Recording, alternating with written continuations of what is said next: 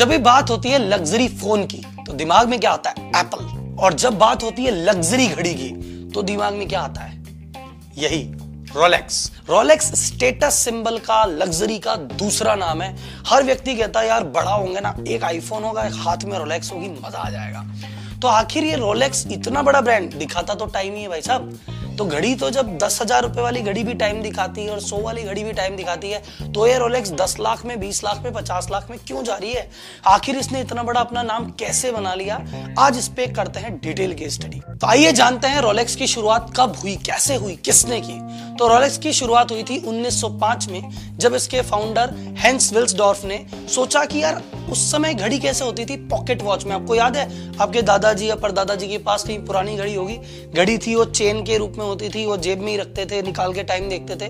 तो हेंस ने कहा कि नहीं यार, इसको थोड़ा चेंज करते हैं। और पहली बार एक इनोवेशन लेके आए कि भैया, घड़ी को चेन रखने की ज़रूरत नहीं है। घड़ी को आप कलाई पे भी पहन सकते हैं। लेकिन कलाई पे पहनने का टेंशन है, भैया, पानी लग गया, खराब हो गई तो डस्ट लग गया, खराब हो गई तो। तो उन्होंने कहा, नहीं भैया, ये रोलेक्स है, ये है वाटर प्रूफ भी है और डस्ट प्रूफ भी है। तो पहला इनोवेशन किया इन्होंने रोलेक्स का कि रोलेक्स पहली वाटर प्रूफ थी, पहली डस्ट प्रूफ थी और पहली रिस्ट पे पहने जाने वाली वॉच थी। तो ये इसको वैसे ही मार्केट में एक अलग तरह का रिकॉग्निशन मिला।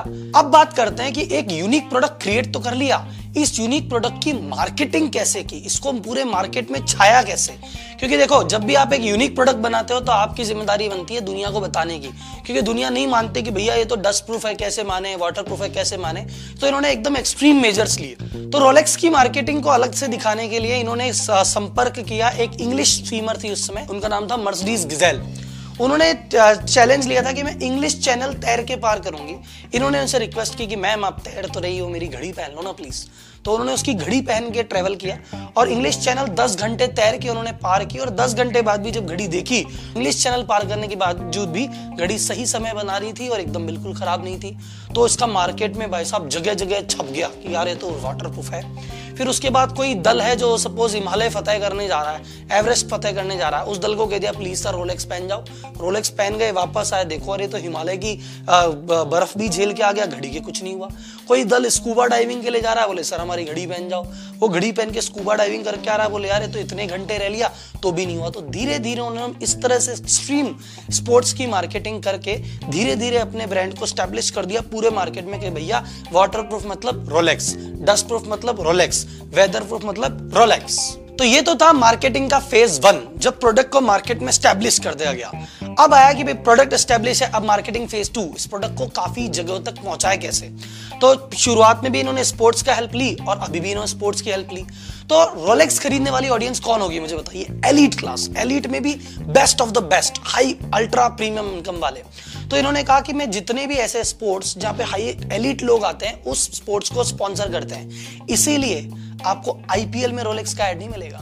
क्योंकि आईपीएल में ऑडियंस बहुत सारी है, पर मिक्स है, हर तरह के लोग हैं साहब फुटबॉल में रोलेक्स का एड नहीं मिलेगा, क्योंकि ऑडियंस बहुत सारी है बट मिक्स है। रोलेक्स का एड मिलेगा आपको टेनिस में। जब आप टेनिस में देखेंगे, रोजर फेडरर जब भी जीतते हैं कप लेने जाते हैं तो रोलेक्स की वॉच पहन के जाते हैं। गोल्फ स्पॉन्सर करते हैं। गोल्फ में अगर टाइगर वुड्स जब भी जीतते हैं तो रोलेक्स की वॉच पहन के अवार्ड लेने जाते हैं। जितने भी हॉर्स रिलेटेड स्टफ़ है, जहाँ पे पोलो हो गया या और भी तरह के हैं उसमें, जहाँ पे यॉट आता है, जहाँ भी लग्जरी आती है मतलब वो सारे स्पोर्ट जहाँ पे बहुत पैसा लगता है और बहुत ज़्यादा रईस लोग ही उनको पसंद करते हैं, वहाँ पे रोलेक्स अपनी मार्केटिंग करता है। तो एक और ऐसा इवेंट जहाँ पे बड़े बड़े सेलिब्रिटीज मोस्ट एलिट लोग आते हैं, जहाँ पे सबकी नज़रें लगी रहती है, वो है ऑस्कर तो ऑस्कर में भी आप देखेंगे तो रोलेक्स की मार्केटिंग ऑस्कर में आपको काफ़ी जगह मिल जाएगी। अब जैसा कहते हैं ना कि रिश्तों के भी रूप बदलते हैं, नए नए साचे में ढलते हैं। तो मार्केटिंग के भी रूप बदलते हैं। 1905 में जैसे मार्केटिंग कर रहे थे, वो मार्केटिंग का स्टाइल बदला 1970 के आसपास और अब 2020 चल रहा है तो मार्केटिंग का स्टाइल यहाँ भी बदलना पड़ेगा। और रोलेक्स अभी भी डोमिनेटिंग क्यों कर रहा है? क्योंकि रोलेक्स ने मार्केटिंग का फ़ेज़ थ्री चालू किया और ये अब तक की मैं कहूँगा सबसे ब्रिलियंट मार्केटिंग स्ट्रेटजी रोलेक्स की है। रोलेक्स ने कहा कि रोलेक्स घड़ी एक प्रोडक्ट नहीं है। एक इमोशन है, एक कहानी है, एक प्रोसेस है, एक अचीवमेंट का सिंबल है। आपके पास रोलेक्स होना, ये निशानी है कि आपने जीवन में भैया कुछ बहुत बड़ा अचीव किया।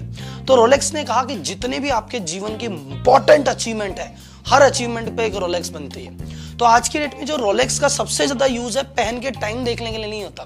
रोलेक्स में कई बिज़नेस फैमिलीज़ में ट्रेडिशन है कि भैया अपना बच्चा जैसे ही बिज़नेस में आएगा, पहले दिन उसको रोलेक्स दी जाती है कि आप बिज़नेस हमारे फैमिली बिज़नेस अपने ज्वाइन किया, हमारा स्वागत है भैया, लो फैमिली रोलेक्स बच्चा ग्रेजुएशन करके निकला, अरे आपने हवर्ड से किया है, ये लो भैया।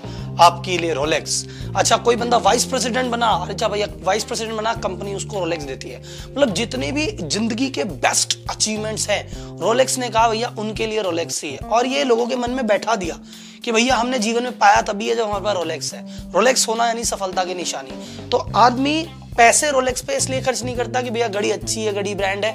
उससे बढ़िया ब्रांड उससे बढ़िया क्वालिटी की चीज़ें उसको कम रेट में अवेलेबल है।